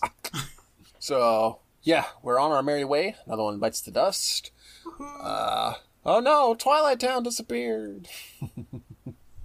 Does it disappear yet? Or does it disappear after Hollow Bastion? Uh, At the it end of Hollow might Bastion. be after, but in any case, you can't go back to Twilight Town. Oh yeah, they do make that remark. Yeah. Yeah. When we finish Hollow Bastion, Twilight Town will disappear. So yeah, you're on the world map, and another difference is you have free roam gummy ship, kind Woohoo! of, sort of. You, you get to Uh, yeah. puckers around a little map. It's- it's yeah. fun, especially when you clank against the world barriers. Jing, ding. just keep running into them. It's it's mm, it's a, it's a It's wonderful pastime. and more conveniently, you can actually save on the world map, which is God very nice. bless America. Yes, very appreciated. God. So yeah, we have one world to go to, and I love how Sora just instantly is like, "Only one? What the hell is this?" The rest are locked behind a you- paywall, Sora. I made, I made that exact same joke. Yeah, first hit's free. So yeah, it's Hollow Bastion, and yeah, we enter. At first, we get a little cutscene of Pete puttering around the evil castle, which is formerly formerly formerly known as Villain's Vale. Mm-hmm. And he's just like, "Oh, where's Maleficent? Oh, I'm so lonely." Oh." And the crow just shows up being like, ah! Yeah, and he's like, Blah! like, yeah, whatever, it's fine. so my question, because immediately the next scene is the gang running into town, and they witness the giant castle, which is under construction. They're like, this place looks different. So my question is, what what are we looking at? Like, what is the Uh, geography of Hollow Bastion? don't, Kevin, you don't know how much goddamn research I had to do to be like, literally that line, I was like, what the hell are we actually looking at? Yeah, because when you first enter and you see the giant tower with like all the cranes and stuff, like I always just assume that's the castle from Kingdom Hearts One because you can kind of see the Great Crest is still behind, but like obviously it's being renovated. But then, what the hell is Villain's Vale, which is I guess on the other side of the world where Pete's at, where it's another castle with a giant heartless emblem, and it's like why? When is there a second castle? What is this Jurassic Park Site B? I hate it. Ah, yeah. So, so I looked into the original Hollow Bastion, what we saw in KH1. Because remember, Leon Yuffie and the FF gang are like, our home was consumed by darkness. So when we go to when we go to Hollow Bastion KH1, that is the only thing left of the world is this weird, evil villain castle, which is Yes. apparently not the castle that Goofy makes a comment about. Like it was just the remainder of the world when we went there is what I found out, and I'm just like, literally, I because I thought the same thing. The, my entire life, I've been like, this is the castle, but it's being renovated. They're going to use it for good now. But then again, I was Yep. like, where's the dumb reverse waterfall and all the other crap we saw? Where's the million lift mm. stops that we'll never get to see again? Yep.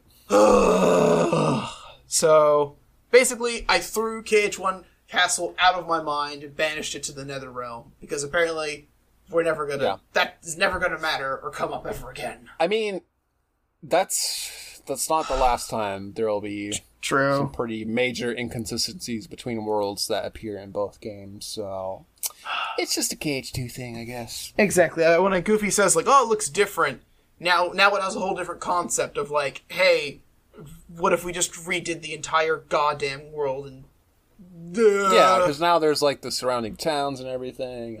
Yeah. which I guess makes sense because this world was basically ninety percent lost to darkness the last time, or you know the Heartless overtook it, yada yada yada yada. But Yeah, let's just assume that when Sora sealed the door to darkness and all the, ho- the worlds were restored, Hollow Bastion was also somewhat restored. restored back to what the hell it was before, at least. So it's not just a floating castle in the middle of Yeah, God's let's go with no that. man land. Ugh. So yeah, you're in this little town square. We got some shoppy shops. It's cute. Uh, we got the Duck Boys, which are Yeah. like, can, would you kids go home? they don't belong here. At first, they were in Traverse Town, helping weary travelers on their way, and now they're now Yeah. they're in Hollow Bastion, being like, "We never want to go back home. We can't live with mom ever again. Not after the incident." No. Although I, I think their mom has passed, unfortunately. So maybe maybe they're just little orphans. Little orphan boys. Yeah. And then we also meet Uncle Scrooge. And Yeah. so much for World Border, right? Because we get the Exactly. that he worked with Mickey to set up a transit system. Transit system. system. Oh, Traf or wait, traffic system. You mean transit system? It's like those those two words are close enough, Donald. Like yeah. that wasn't really a gotcha. They mean they mean basically the same thing. Yeah, exactly. But it's like Scrooge. I don't know. Like he was like making a gummy highway, is how I interpreted it. So it's like, okay, he's also traveling to all these different worlds. So it's like, where's the line of who can and who can't go to other worlds? Because apparently, if you're rich, you can just do whatever you want. Uh, If But, you're um, rich, you can go to space. We should know this by now. I can't believe KH2 predicted the future. literally. Only the rich get to go to space. So yeah, it's Uncle Scrooge, and I just love how nonplussed he is seeing Donald again. Like, one, you haven't seen him in at least a year, and two, like, why would you see him here of all places? But he's just like, oh, Donald, good to see you. Good to know that you still walk the mortal coil, me boy. yeah, exactly. but um, yeah, he's looking. He's trying to remember the recipe of his favorite ice cream as a wee lad, and I have to say that whatever ice cream he's eating currently, like the botch recipe, like that does seem pretty grody. So he's got some yeah. work to do. He's like, mm, doesn't quite taste right. and I'm like, Scrooge, I think I think you know to go see a doctor. After eating ingesting that. So yeah, moving along, we get a quick Yuffie sighting, and she's like, "I knew I'd see you guys," and they're like, "What?" Blah blah blah. But for the reunion can go on for too long. We're crashed by nobodies again. Ah, watch out! So we get a little fighty fighty, and do, do. yeah, I don't know about you, but I I just popped off Valor immediately. So I was like, well, I might as well use it while we have it. good to know. Well, because I knew the next fight coming up is a solo fight, so you wouldn't be able to use it. So I was like, eh, I'll just do True. it now. True. Um, so growing up, this for I guess for anyone who hath played original KH2 or is playing along using original KH2, one good for you. I tried to reserve my valor for my valor, my drive forms as, as a kid because they are they take forever, like literally forever, to get back up to full. But in Final Mix Plus, thank God that they they redid drive system. I didn't redo it, but you can gain drive a lot easier. So I I'm still I'm not completely in the conservative mentality. Thank God. Like I, I spoiler alert, I'm in Land of Dragons, and I've used it at least two times already. Like Yeah, I also used to be very conservative, but then ended up being like, well, I never use it. So now I think for this playthrough, I'm gonna try to just use it like as soon as I get up to three, just so like I'm always building it, back up. Exactly, yeah. Um, And, well, I guess also we should mention while we're talking about Valor Form that each of the drive forms levels up in a different way. So as you level Yep. them up, they get stronger and access to more things. Uh, for example, when you get to level 2 in any of them, you get auto uh, Valor because we have Valor. So you get you get some. al- Also, the main reason to level up your drive forms is they give you movement abilities, which are Yep. godsend. Aka, I Yeah. just really, really, really, really like them.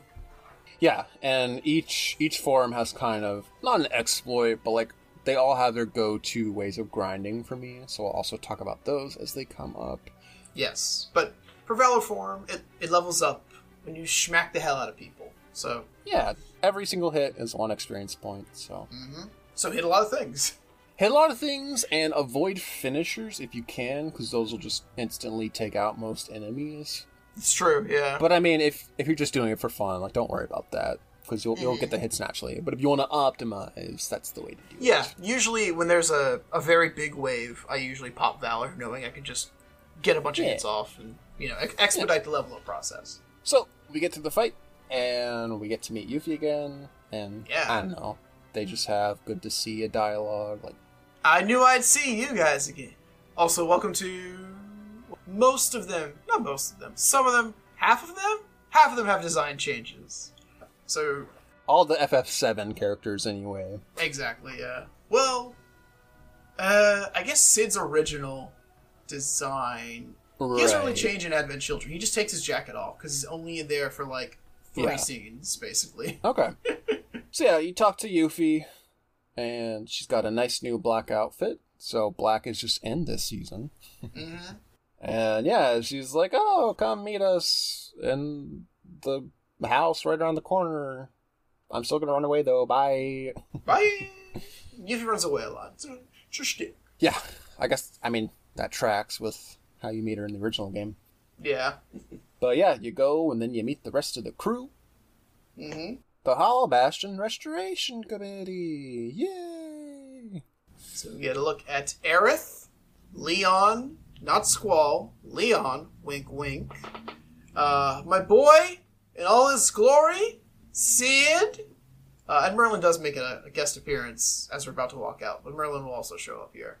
Um, and also, Cid finally has a real voice. Where? And cold storage? it's perfect! Yeah, so everyone's back. They got their new outfits. They got their new voices. Yeah, uh, Cid is the same. Leon just has longer hair. Yeah, and then Aerith. Uh, Aerith is, isn't even based off anything. So yeah, they all have new voice actors, and it's a bit of a mixed bag. Um, so I'll just get my thoughts on them. Yeah, I know you had some opinions in KH1, so I'll be happy to uh, turn Yeah. the mic over to you because I know you. This is a this is a soft spot. So Yuffie is played by Mae Whitman, aka Katara. So There we go. shout outs to your girl. She does a great job. Uh, Leon, I don't know who he's played by, but he's fine. I don't, I don't mind his voice. Um, cause like you know, unlike some of the other characters who have their voices changed, like it's very jarring for a lot of them. Like Ansem is probably the worst offender, but for for Leon, like I, I don't mind it actually. I'm like, yeah, no, like this works. It is because I'm already getting on the KH wiki. Doug Erla Erholtz, which I I mainly think of Fire Emblem, but I could be wrong. I'm just gonna let you Hmm. So- keep talking. Generic anime voice actor. Yes, yeah, yeah, a very big like uh, VO person. Yeah. And then Aerith is fucking terrible. Just putting it all out there. Here are all of my cards. Yeah, she's played by Mena Suvari, who, I mean, I know her mostly from the American Pie movies, but she was she was like an I think she's an American Beauty. Don't quote me on that, but yeah, she was in a lot of movies in the late '90s, early 2000s ish. Um, and she just sounds like she's asleep in all of these lines, and it's terrible. Like, it doesn't matter. This is great. She's a very, very soft voice, yes. It's terrible. Oh yeah, yeah. So yeah, every Yeah. time she talks, I just can't help but burst out into laughter. You want to fall asleep a little bit? And Yeah, not gonna lie. And then, just uh, just just coming off uh, the back of Seven remake, Aerith is like a soft spoken. Aerith, no, actually, Aerith is not soft spoken. She has like this pretty girl design and layout, but Aerith is actually very outspoken. The complete opposite Yep. of what you would expect. So Yeah, exactly. So yeah, it's like because yeah, it, it, like plays into her character too, where like she doesn't even really act like herself because of her voice, where it's like she's just kind of nothing in this game. It's like, mm, yeah, okay, thanks for coming. we're all together again. So yeah, they tell them, "Oh, we need help around the town," and they're like, "Here, take this." And so I was like, oh, "A credit card." They're like, "Oh no, no, it's it really doesn't mean anything. It just has her name on it." But hmm we thought you'd like it. And He's like, "Oh." So Leon tells him to meet them at the Bailey, and then Sora's just about to follow him, but then, oh no, it's everyone's favorite wizard, except not that one. Mm, It's Merlin, baby. He's back. Who also has uh, dialogue, or at least voice dialogue this time. So, yeah. He also found his voice. and he lectures Sora about the importance of keeping up with your magic. And Sora's like, uh, like What, was that again? guess I forgot. I guess I could lend you a few spells. Which is like, how does that work? Like lending a spell? Like, what do you mean? um, well, so hey, I guess coming from a perspective of an adult now, also just a, a D&D nerd at this point, because wizards use spell. If if if Merlin is truly a wizard, then he uses a spell book for his spell casting. But then again, Sora doesn't use a book, so that immediately throws a Yeah. hole in my logic. So just ignore me. So he tosses you a blizzard spell, and he's like, "Have Oh. fun." And then Sora's like, "Oh, that's right. We're supposed to meet Leon in the Bailey." Which is like, what? That was thirty seconds ago, Sora. Like, why are you acting like you forgot? It's not like we went to go get groceries. Like, oh shit, it's been three Yeah, hours. Leon's dead. Yeah, like, just go follow him. Yeah. So follow him, we will. he shows us like, ah, things are much worse than we thought. There's that, which is just another case where he like gestures to the big castle, and it's like, well, what do you mean? Like, wh- what about it? and like, I always thought it was like, because he shows you the castle, and it's got like a moat around it, basically, and it like, mm. it looks like there was like an oil spill. But it also kind of looks like it's like the eyes of like a million heartless because like it's kind of like little yellow dots. It- And yeah, I- yeah. Like I have no idea like what he's talking about. It's like oh, is it like some great darkness in there or something? I think it's just, like- definitely a it's a sea of heartless. Yeah. is it is it lowering the property values around it? Look, Villain's Vale is already like someone please buy this property. It is in shambles. Uh, and Yep. also, yeah, uh, I I, re- I realize that Villain's Vale is an area we don't see. We don't ever go near it or in it. It's just Yeah. an area where we see Pete do his thing, where we see later on as tying with Timeless River's story, and right now when Leon's like, "Hey, we're trying to rebuild this entire world, but hey, there's uh, also uh, Heartless covering this one area where we can't go anywhere near." So, exactly. So Sora gives him the lowdown. He's like, "Listen, I know what's going on here," and he says, "Pete, he's nothing." Can't even tie his shoes, which is big talk coming from the guy who wears zip up shoes. oh, how the mighty have fallen. But he's like, the real guys we gotta watch out for is Organization 13. I know all about them, trust me. Oh, do you? Yeah. You rang. What? So, I heard you talking shit, kid. basically. so, except they don't actually appear. They like startle them and then they summon nobodies and then they're like all frantic. And they're like, I don't know, Ah! ah, my attention, let's split. And then Sora decides Yeah. to help Leon with the gate. Dun, so, dun, another fighty fighty. Dun, Uh. So more nobodies, or no more dusks, and then more samurai. Samurais.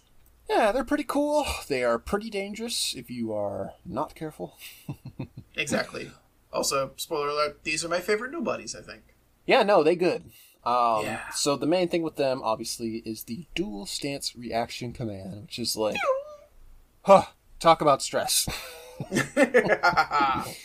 so my tactic. So what you do is all the the command menu goes blank, and then on one of the four, the end command will pop up, and then you hit that, and you pretty much one shot them. But you don't Yeah. know which one's gonna pop up on. So I always just lay my cursor on the second uh, block. What- What's your what's your go to? Same deal. Nice. Yeah. Yep. I mean, they're all the same. Like they're all the exact same distance from every other one. But I don't know. That one just feels right to me. You know what I mean? Yeah, I feel the same way. Uh, I just I leave it on the second one, just because it's not the it's not the top, it's not the bottom at least. So I feel like if you do want to succeed in dual stance, just hover on the second or third one, and then you'll Yep. you'll, you'll succeed. Yeah. So use that responsibly, and you'll take out a lot of heartless. Because it also it also will hit any other heartless nearby. Correct. Nobody's cough, but yes, Oh yeah. Yeah. yeah, yeah. I I don't think it. Yeah, because well, you know, it, it's very. It, I must say very anime. It's also very Western. Of like, here's a standoff. Time stops Yeah. for you to for the the result of this duel to occur. And I think at like literally you'll slash two seconds later. Pew! So yeah, I think Yeah. anything caught near. Well, oh yeah, if you're doing the attack, you're hitting the samurai, of course. So anything near it will also take some damage as well. Yeah. Yeah. So do that. Use your new Blizzard spell. So Blizzard works a little differently. It's basically like fire in the first game, where it's just one um spell, I guess you could say. It's, it's a straight projectile. Yeah, but if you line it up to where you know there are a few nobodies in front of you, like it'll it'll take out or it'll hit each of them. So like try to like Yeah. Mm-hmm. position yourself to where you get some more use out of it, and don't feel like feel free to keep using it because we got the MP charge ability Mm-hmm. with our new duds, which means magic just goes on a cooldown whenever it runs out. So like you don't have to build it back up, which is very convenient. Yes. So yeah, and then yeah, just stick to the gate because it's got a health bar. So take out any heartless who are getting any funny ideas around there. Yeah, I think it's pretty hard to lose the gate mini game Yeah. part of this. You're more you're more likely to die than rather the Die gate gets yourself, yeah, exactly. yeah. So yeah, you'll get through it. It's not too hard. And then when you do, Yeah. you get a new fire spell as well. But we'll talk about that next time because we Mm-hmm. just have cutscenes from this point onwards. So now we officially get to see the organization, and they all. I just love imagining like. Like they must have rehearsed all this, right? Like they like definitely like figured There's a out script their positioning, involved. their staging, yeah, like who says what when.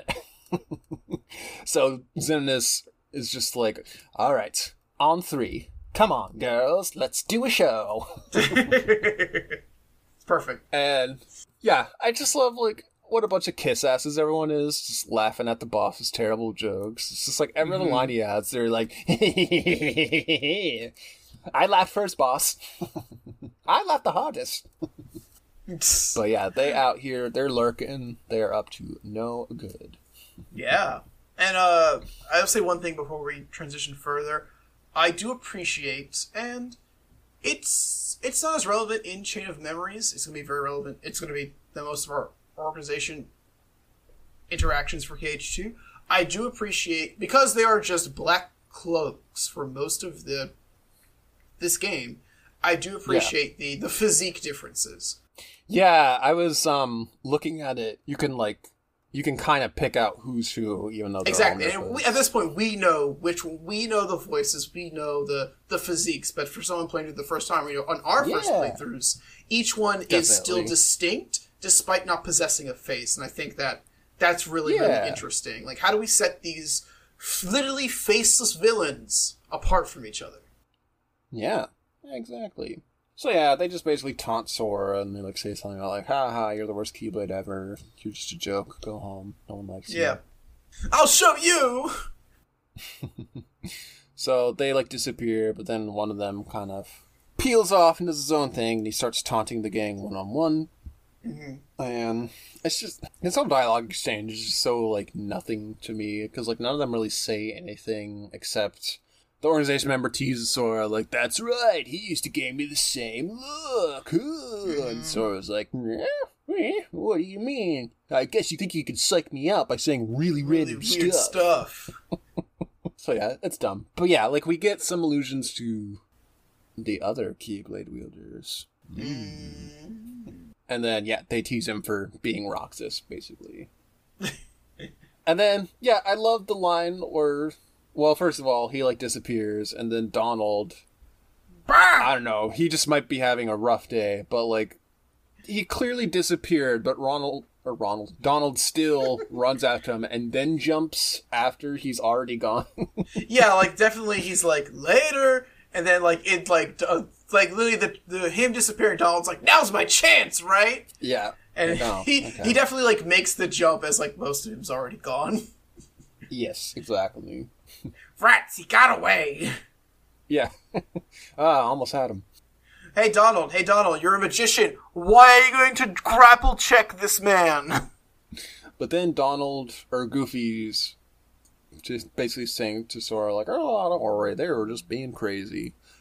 And then I just, you just love to see it, right? Because then Sora has the the classic line, uh, "Yeah, I guess you're right.